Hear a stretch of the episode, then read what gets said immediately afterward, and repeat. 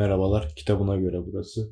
Bu hafta bizimle olan, bizimle birlikte olan kitap Matt Haig'in Gece Yarısı Kütüphanesi. Bu kitapta özellikle hepimiz aslında kendimizi bulacağız. Nasıl kendimizi bulacağız? Hepimizin yaşamak isteyeceği, hepimizin tecrübe etmek isteyeceği bir şeyi tecrübe eden bir karakteri okuyoruz bu kitapta. Ve gerçekten kitabı okurken ya acaba benim de mi başıma gelseydi böyle bir şey ya da böyle bir şey mümkün mü diye düşündüğüm bir kitaptı.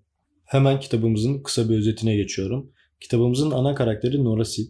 Nora Sid çocukken yüzücülük yapmış ve yüzücülükte oldukça da başarılı. Nasıl başarılı? Yani ülke bazında kendi yaşıtlarıyla katıldığı yarışmacılar arasında birincilikleri, ikincilikleri bulunan bir karakter. Ama bunların hepsini yani yüzücülüğü babasının baskıları yüzünden yapıyor. Kendi yüzücü olmak gibi bir niyeti yok ama babası eski rugbyci ve rugby oynadığı dönemde sakatlanmış. Tam olarak profesyonel bir hayatı olmamış rugbyci olarak rugby sporu dalında. Bu yüzden kızının spor alanında çok iyi olmasını yani kendi eksikliğini, kendi tatmin edemediği duygularını kızı üzerinden tatmin etmek istiyor. Ama Nora bunu gerçekten istemiyor.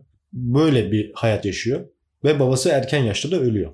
Nora günümüzde bir gitarcıda çalışıyor. İnsanlardan kendini soyutlamış bir biçimde. Yani etrafındaki insanlarla arası kötü. İşte bir sevgilisi vardı onu terk etti. Abisiyle görüşmüyor falan. Yani kendini soyutlamış. Sadece bir gitarcıda çalışıyor. Bir de bir tane piyano öğretmenliği yaptığı çocuk var. Onun dışında çok bir sosyal hayatı yok. Ve hikayemiz aslında Nora'nın o gitarcıdan kovulmasıyla başlıyor. Her hikaye zaten kötü olay zinciriyle ya da bir, bir şeyin ateşlenmesiyle, birinin bir yere gitmesiyle, birinin bir yerden gelmesiyle başlar. Nora bir gün evdeyken kafayı ölüme takıyor. Yani her kötü şeyler yaşayan insan gibi intihar etmeyi düşünüyor. Ve e, birden evde otururken kapısı çalıyor.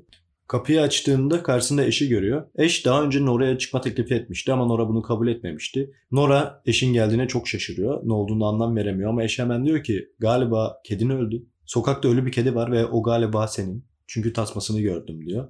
Nora baya şaşırıyor, baya bir üzülüyor kedisinin karşıdan karşıya geçerken öldüğünü düşünüyor. Çünkü camını açık bırakıyor ve genelde kedisinin adı da Waltz ve genelde Waltz da evden çıkıp camdan çıkıp kendi kendine dolaşıp her gün de geri dönüyor. Nora bayağı üzülüyor. Yani bir kediye bile bir canlıya bile bakamadığını düşünüyor ve bu hayatta gerçekten kendini başarısız biri olarak ilan ediyor ve bunalımı iyice artıyor. Ve Nora intihar kararını tam olarak alıyor. Bu hayatta bir fazlalık olduğunu hissettiğini söylüyor. Gece tam 00.00'da hap içiyor. yani buna siz gece tam 12'de de diyebilirsiniz. 00.00'da da diyebilirsiniz. Hap içerek intihar ediyor. Ve intihar ettikten sonra gözlerini açtığında kendini bir kütüphanede buluyor. Bu kütüphanede bir kadın var ve sınırsız kitap var, sınırsız koridor var. Bu kadını görür görmez hemen tanıyor ve kadının Bayan Elm olduğunu anlıyor. Bayan Elm, Nora'nın eskiden beraber satranç oynadığı kulluğundaki kütüphaneci ve çok sevdiği bir kadın. Hatta Nora'nın babasının ölüm haberini de bu kadın veriyor Nora'ya. Yani aslında bilinçaltından dolayı o kadın onun için çok önemli ama yıllardır görüşmüyor. Ama hayatında bilinçaltında o kadının çok büyük bir önemi olduğunu burada anlıyoruz. Bayan El gece yarısı kütüphanesine hoş geldin diyor Nora diyor. Burada diyor binlerce kitap var diyor ve bu kitapların hepsi senin hayatın diyor. Nasıl senin hayatın diyor. Burada bir tane kitap çıkarıyor. Bu diyor ilk kitabımız diyor. Bu senin pişmanlıklarının kitabı diyor. Bu kitabı açarsan diyor senin tüm pişmanlıklarını göreceksin diyor yazılı halde. Nora kitabı açıyor ve bayağı kötü hissediyor ve her şeyi görüyor. En ufağından en büyük pişmanlıklarının hepsini bu kitapta görüyor. Sonra Bayan Elm diyor ki sen diyor şu anda Araf'tasın. Şu an ölmedin de yaşamıyorsun da. Şu an dünyada tam sıfır sıfırda senin için hayat dondu. Dünya devam etmiyor. Ama senin için hayat burada devam edecek bir süre. Bunun ne kadar bir süre olduğunu sana söyleyemem. Sen burada pişmanlıklarını gidermek için varsın ve bu pişmanlıklarını yaşayarak gidereceksin. Bana diyeceksin ki ben keşke eşin çıkma teklifini kabul etseydim dediğinde ben seni eşin çıkma teklifini kabul ettiğin hayatına göndereceğim ve onu tecrübe edeceksin. Eğer o hayattan memnun olursan o hayatta yaşamaya devam edebilirsin. Ama o hayattan memnun olmazsan hemen buraya geri döneceksin. Ama bunu ne kadar yapabilirsin bilmiyorum. Gerçek hayatta ölürsen olay biter diyor. Bunlar başta Nora'ya hayal gibi geliyor. Nora da işte o zaman diyor böyle bir şey varsa diyor benim pişmanlıklarımdan biri diyor eski sevgilim vardı bir tane Den diyor. Den'i düğünden önce bırakmıştım diyor. Den ile evli olduğum bir hayatı göreyim o zaman diyor. Ve Bayan bir tane kitap çıkarıp veriyor. Ve kitabı açar açmaz kendini bir pub'da buluyor. Bu pub Den'le beraberken hayallerini kurduğu pub. Kurma hayali vardı bu ikisinin ama bu hayal aslında Den'indi. Nora bu hayale dahil olmuştu. O hayata girdiğinde Nora aslında kendinin çok mutlu olmadığını görüyor ve Den'in onu aldattığını, Nora'nın bunu kabullendiğini görüyor. Kendi hayallerinin önemsenmediğini görünce Nora daha çok üzülüyor ve bu hayatı istemediğine karar veriyor ve birden gözünü tekrar kütüphanede açıyor. Yani anlayacağınız Nora hayatında verdiği tüm kararların farklı sonuçlarını yaşayabileceği bir yerdi. Pişmanlıklarını geri alabileceği bir yerdi. Yani podcast'in başında söylediğim şey buydu. Bunu hepimiz aslında tecrübe etmek isteriz. Düşünsenize gözlerinizi bir açıyorsunuz ve hayatınızdaki bir şeyi farklı yapsaydınız hayatınız ne durumda olacaktı onu görebiliyorsunuz. Ve bu hayatlarına girdiğinde Nora kendini bir şeyin ortasında buluyor. Ama mesela Dan'le ilgili hayatına girdiğinde, Dan'le birlikte olduğu hayatına girdiğinde ona selam veren insanlar var ama tanımıyor. Çünkü hayatına sonradan girmiş insanlar. Aslında o hayatının yarısından girdiği için neyin ne olduğunu da başlarda anlayamıyor. Ve bu hayatlarda kimi sevdiğini kimi sevmediğini de bilmiyor. Birden tecrübe etmek zorunda kalıyor. Ama Bayan Er de bu konuda diyor ki ama diyor gerçekten o hayatta kalmak istersen yavaş yavaş burayı unutacaksın ve o hayatında yaşadığın, o hayatındaki tecrübelerini sana yavaş yavaş geri gelecek diyor. Sokakta gördüğün insanları tanıyıp tanımadığından emin olacaksın diyor. Sonra ikinci hayatı denemek istiyor Nora. O da kedime iyi baktığım, Waltz'un ölmediği bir hayatı istiyorum diyor. Yani çok komik. Bunu istemesi de gerçekten bana çok saçma geldi ama bunları ileride konuşacağız. O hayata girdiğinde de kedisi yine ölüyor. Çünkü kedinin ölmesi onun tercihi değildi. Ya çok kısa sürüyor zaten bu olay yani. Giriyor, tekrar aynı hayatında uyanıyor. Bir bakıyor kedisi yine ölmüş. Bu sefer karşıdan karşıya geçerken ölmemiş hastalıktan ölmüş. Kedisi yani zaten hastaymış. Onu öğreniyor. Üçüncü hayatına geçiyor. Üçüncü hayatında Izzy diye bir karakter var. Izzy Nora'nın çocukluktan arkadaşı ve Avustralya'ya taşınan bir kadın. Bizim Nora'yı da davet etmişti. Sen de gel beraber taşınalım diye. Nora bunu reddettiği için pişmandı. Izzy ile gitsem her şey farklı olabilir mi diye bir düşüncesi vardı ve o hayatı tecrübe etmeye giriyor. O hayata gittiğinde mesela kendini bir havuzda buluyor. Ama o havuzda ne yapıyor, ne ediyor hiçbir fikri yok. Orada bir çalışan mı yoksa sadece rahatlamaya mı gitti? Yani girdiği hayatlarda böyle şeyler yaşıyor. İşte cep telefonunu çıkarıyor, cep telefonuna bakıyor, kişilerine bakıyor, konuşmalarına bakıyor. O hayatta kimlerle arkadaş olduğunu öğrenmeye çalışıyor cep telefonundan. Cep telefonu büyük icat. Yani kendini Sydney'de bir havuzda buluyor. Ve o yaşadığı hayatın saçma sapan bir hayat olduğunu görüyor. Çünkü öğrenci evi gibi bir evde yaşıyor, doğru düzgün para kazanmıyor ve izinin o hayatta ölmüş olduğunu görüyor ve hemen geri dönüyor. Dördüncü seçeneğinde ise diyor ki o zaman diyor yüzücülüğü hiç bırakmadım, yüzücü olduğum bir hayatı görmek istiyorum diyor. O hayata geçtiğinde ise abisinin menajeri olarak görüyor ve aslında bundan mutlu oluyor. Çünkü gerçek hayatında abisiyle arası bozuk. Ama bunun da para için olduğunu düşünüyor. Babasının ölmediğini, başka bir kadınla evli olduğunu falan görüyor. Annesinin ölü olduğunu görüyor o hayatta. Yani aslında işler tersine dönmüş. Babası ölmediği için başka bir kadınla evlenme kararı alıyor. Annesi de inanılmaz triplere girip intihara kalkışıyor konuşmalar falan veriyor. İşte nasıl yüzücü oldum, bu kadar nasıl iyiyim falan diye konuşmalar falan veriyor. Yani ülke çapında iyi bir yüzücü olmuş. Madalyaları falan var böyle ama o hayatta da babası için yaşadığına karar veriyor ve o hayatı da istemiyor. Yani her gece yarısı kütüphanesine girdiğinde de biraz ümitsizliğe kapılıyor. Bu, bu da olmadı, bu da olmadı. Demek ki ben gerçekten yaşamayı hak etmeyen biriyim falan triplerine giriyor. Ama Bayan Elm'le konuşurken Bayan Elm'im ona zamanında buzul bilimci olmalısın dediğini hatırlıyor. O da diyor ki o zaman diyor beni buzul bilimci olduğum hayata yolla diyor.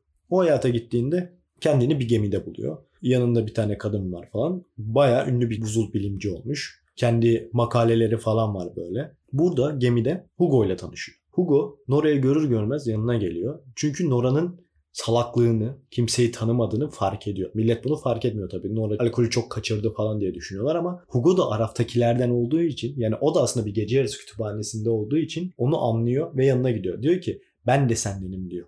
Ben de bu hayatı denemeye geldim diyor. Ben diyor mesela gece yarısı kütüphanesinde değilim diyor. Ben diyor video kasetçideyim diyor. Bu hepimiz için farklı bir şey diyor ve Hugo ile bu konuda muhabbet etmeye başlıyorlar falan. Yani dünyada sadece bizim Nora'nın başına gelen bir olay değil bu. Böyle birkaç insan var ve bunlara Araf'takiler diyorlar. Neyse orada buzulları ölçmek için bir adaya gidiyorlar. Bir buzula gidiyorlar. Buzullarda Nora'nın görevi orada güvenlik. Bunu sırayla yapıyorlar. Birileri ölçüm yaparken bir kişi güvenliği sağlıyor. Nasıl güvenliği sağlıyor? Bir kutup ayısı gelip gelmeyeceğini izliyor. Kutup ayısı geldiğinde belli sesler çıkararak havaya ateş ederek hem kutup ayısını kaçırıp hem arkadaşlarına haber vermek amacıyla. Nora'yı kutup ayısı kovalıyor ve Nora o an o kadar çok korkuyor ki ölmek istemediğine karar veriyor. Ama gerçek hayatına intihar etmişti. Bu bir kırılma noktası oluyor Nora için. Nora böyle böyle bir sürü hayat yaşıyor. Mesela bir hayatında rockstar. Bir hayatta evsiz barınağında gönüllü olarak çalışıyor. Bir hayatta kedi bakıcısı. Bir hayatta Montreal'de müzik öğretmenliği yapıyor. Bir hayatta ağzına içki dahi sürmemişti. Bir hayatta hiç sosyal medya hesabı yoktu. Bir hayatta bekar bir anne. Bir hayatta çocukları olan bir anne. Böyle böyle gerçekten bir sürü hayat deniyor. Ve bu hayatlarda bazen bu Araf'takilerle tanışıyor. Bazısı bir saniye sürüyor. Bazısında gecelerce kalıyor. Ama Nora bundan aslında zevk almaya da başlıyor bir süre sonra. Ama sonra en son ben diyor Bayan Elme, ben diyor bir sürü hayat gezdim. Demek ki bana uygun bir hayat yok. Ben diyor artık buradan çıkmak istiyorum. Gerçek dünyaya dönmek istiyorum. Bayan Elme diyor ki gerçek dünyaya gittiğin anda bu senin ölümün olabilir diyor. Çıkmak sana bağlı değil diyor. Bu senin gerçek hayattaki durumuna göre diyor. O yüzden denemeye devam etmelisin diyor. Ama diyor fark ettin mi diyor. Sen şu ana kadar hep başkalarının hayallerine ortak oldun diyor. Kendi hayallerini hiç yaşamadın diyor. İlk seçtiğinde denin hayatında, ikinci seçtiğinde kedine, üçüncü seçtiğinde babana, abine, hep başkalarının hayatlarına ortak oldun diyor. Hayallerine ortak oldun diyor. Kendi seçiminle alakalı bir tercihin yok mu diyor. Aklına gelen başka bir hayat yok mu diyor. Nora duruyor duruyor. Diyor ki tamam diyor. Kedimin ölüm haberini veren eş diyor. Bana çıkma teklif etmiş diyor. Onu kabul etseydim diyor ne olurdu. O hayata gitmek istiyorum diyor. Ve kendini bir yatakta buluyor. Yanında eş var. Yani Nora aslında bu durumlara alışıyor. Yani bir uyandığında hiç tanımadığı bir adamın yanında uyanıyor. Düşünsenize yani. Ama onun eş olduğunu anlayıp kalkıyor ve bir kız sesi duyuyor. Kız korktum diye bağırıyor. Kızın yanına gidiyor ve Nora'nın kızı olduğunu görüyor. O hayatta Nora'nın bir kızı var. Çok tatlı, inanılmaz olgun, çok iyi bir kız. Çok iyi bir kız çocuğu. Güzel bir köpeği var, iyi bir evliliği var. Cambridge Üniversitesi'nde eğitmenlik yapıyor. Kitap yazarı. Yani aslında çok güzel bir hayat yaşıyor o hayatında. Aynada kendine baktığında kendini çok beğeniyor. Burada çok kalmak istiyor. Ama bir türlü ait hissedemiyor. Ama yine de çok kalmak istediği için işte kitabını yazmaya devam ediyor, araştırmalar yapıyor ve en sonunda böyle kütüphaneye hayal meyal hatırlar gibi aslında tam orada kalacakmış gibi oluyor ama kendini gerçekten orada ait hissetmediği için geri dönüyor. Ve diyor ki Nora ben orada kalmak istemiştim ama en güzel hayatım oydu. En çok keyif aldığım, gecelerce kaldığım hayatım oydu. Ama diyor orada bile kendime ait hissedemedim diyor. Ama diyor ben yaşamayı tercih ediyorum diyor. Yaşamak istiyorum diyor. Bunu gerçekten içten bir şekilde söylediği için de kütüphane yıkılmaya başlıyor ve Nora yaşamayı seçiyor. Yani demeye çalıştığı nokta da şu. İhtimaller, olasılıklar her şey kendi elinde. Hayat kendinin. Onları gördükten sonra, o tecrübelere şahit olduktan sonra kendi gerçek hayatına dönüp ölmekten vazgeçip, intihardan vazgeçip nasıl yaşamak istiyorsa, ne yapmak istiyorsa hayatı kendine eline alıp bir hayat kurmaya aslında geri dönüyor. Hemen dedikodu bölümüne geçiyoruz. Kitabın konusunu ben gerçekten çok beğendim ve hemen kendimi Nora'nın yerine koydum. Ben olsaydım ne yapardım? Yani hangi pişmanlığımı, hangi olasılığımı tekrar yaşamak isterdim diye düşündüm. Yani arkadaşlar bu hayatta gerçekten anınız çok önemli. Verdiğiniz kararlar çok önemli. Neye nasıl tepki verdiğiniz, ne yapmak istediğiniz, geleceğinizin sizin elinde olduğu ve onun için çaba harcamanız her şey çok önemli. Zaman zaman hayatımda çok çaba harcamadığım dönemler oldu. Çok saldığım, bıraktığım dönemler oldu. Psikolog psikolog dolaştığım dönemler oldu. Kendi başıma kaldığım dönemler oldu. Günlerce sadece kitap okudum ya da günlerce sadece yattığım dönemler oldu. Hayatımın ana merkezine işimi koyduğum oldu. Ama mesela hiç okulumu koymadım. Bu benim aslında bir pişmanlığım. Yani hayatımın ana merkezinde birçok şey geldi geçti. Ama hiç okul, eğitim bunlardan biri olmadı. İnanılmaz başarılı bir öğrenci değildim. Ama kötü bir öğrenci de değildim. Gerçi üniversiteyi 6 ay uzattım ama o da biraz aslında dersleri yapamamaktan çok dersleri salmaktandı.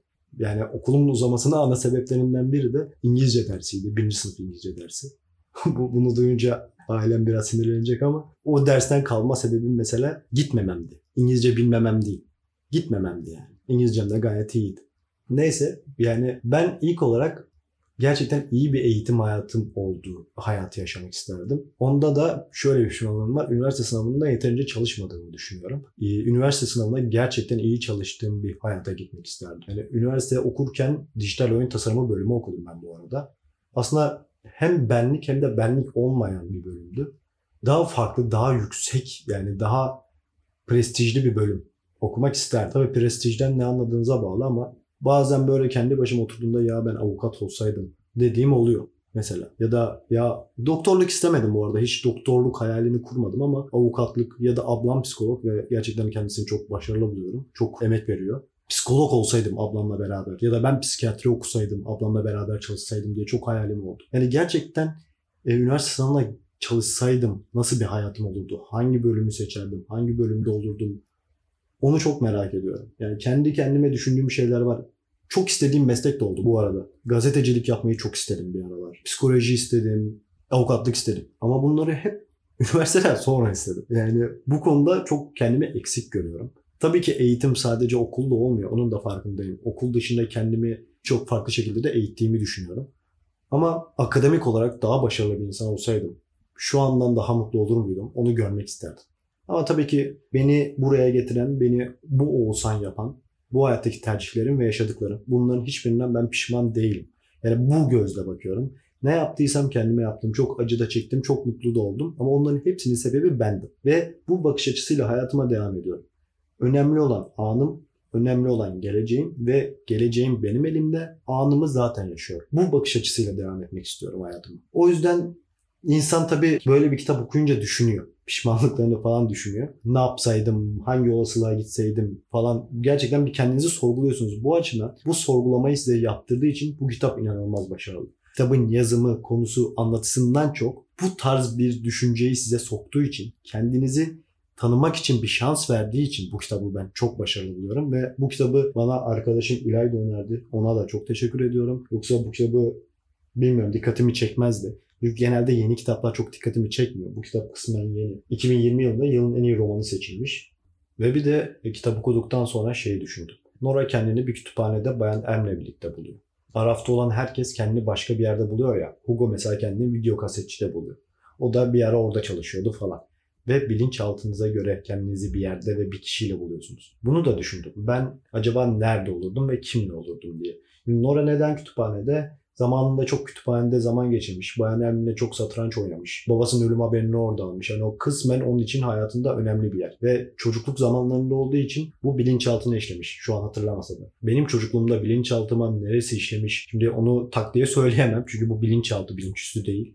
Ama düşündüğümde yani bizim evin burada benim küçükken evde kötü olaylar yaşadığımda, okulda kötü olaylar yaşadığımda gittiğim böyle biraz kuytu bir yer vardı.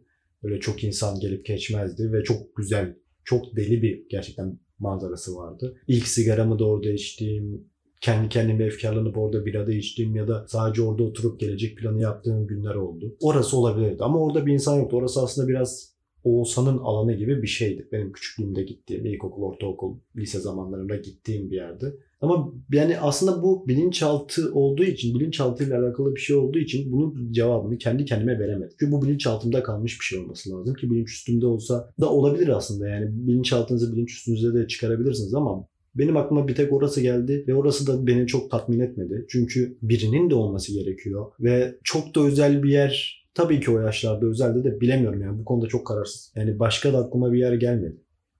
Çünkü ben ne kadar kitaplarla iç içe olsam da öyle kütüphane gibi bir olayım hiç olmadı. Kütüphaneye gideyim diye bir hayatımda kütüphaneye bir iki kere gitmişimdir. Onlardan biri de zaten final projemde ben oyun yapmıştım. Oyunum da aslında interaktif bir oyundu. Nasıl interaktif bir oyundu? Bildiğiniz her şeyi kamerayla kaydediyordum. Bir senaryom vardı, bir hikayem vardı. Kamerayla kaydediyordum ve siz oyun oynarken aslında kameradan kendinizi görüyordunuz ve beni yönlendiriyordunuz. Nasıl yönlendiriyordunuz? Atıyorum kütüphanede benim bir loop'um dönüyor. Yani benim bir döngüsü olarak bir videom dönüyor. Orada mesela kitaba tıklayabilirsiniz, kapıya tıklayabilirsiniz, laptopa tıklayabilirsiniz. Kapıya tıklarsanız kapıdan çıkışımda başka bir bölüme geçişimi görüyorsunuz. Kitaba tıklarsanız kitabımı incelediğimi görüyorsunuz ve belki kitapta bir ipucu buluyorsunuz falan. Bir sırrı çözdüm. Bu tarz bir oyundu. Yani o yüzden kütüphaneyle çok bir alakam yok. Ama bu konu ya bu kitabı okuyup bunları düşünmenizi çok isterim. Çünkü gerçekten kendinizi tanımanıza ya da hatırlamadığınız şeyleri hatırlamanıza yardımcı oluyor.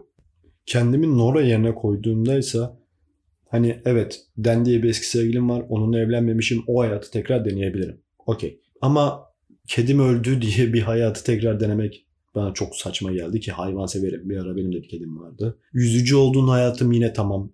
Farklı bir hayat içinde pişmanlık olabilir ama o da başkasının hayali. Yani Nora'nın hayatında hiç hayali olmadığını görüyoruz aslında biz kitabı okurken. Hep başkalarının hayallerine ya da yönlendirmelerine göre bir hayat yaşamış. Izzy Avusturya'ya çağırdığında bu arada ben kesin giderdim. Nora gitmemiş ve bu hayatı denemesi çok normal. Buzul bilimci olmayı tabii Bayan Elma orada olduğu için aklına geliyor yapıyor. Onu kesinlikle ben de yapardım. Ama mesela Ashley olan hayatında ben o, o hayattan tatmin olurdum. Çünkü çok güzel bir aile hayatı var. Çok güzel bir çocuğu var. Çok güzel bir köpeği var. Çok güzel bir evliliği var. Kitap yazıyor. Profesör olmuş ya.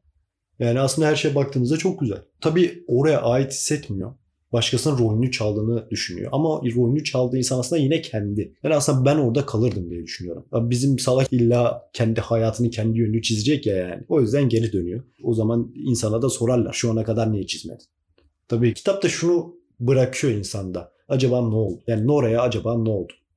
Gerçek hayata döndükten sonra nasıl bir karar aldı? Neler yaşıyor? Hayatı nasıl şekilleniyor? Yani bunları gerçekten ben kitabı bitirdikten sonra merak etmedim değil. Size kitaptan bir alıntı yapmak istiyorum. Nereye gidersen git anılar hep seninle ve hayat böyle boktan bir şey işte. Yani gerçekten hayat bu kadar boktan. Yani geçmişimizden kurtulamayız. Bu tarz cümleleri çok seviyorum ya.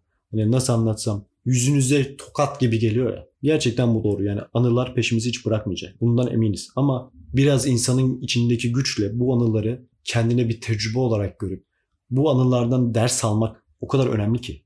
Yani bunu da gerçekten herkese öğüt vermeye çalışıyorum. Çok bir şey bildiğimden değil ama yani anılarımız iyi, kötü olabilir. Ama hepsi birer tecrübe. Bunlarla beraber geleceğimizi kurmalıyız. Çünkü gerçekten önümüzde bir gelecek var ve bunu en güzel şekilde yaşamayı hepimiz hak ediyoruz. Diğer bölümde görüşmek üzere.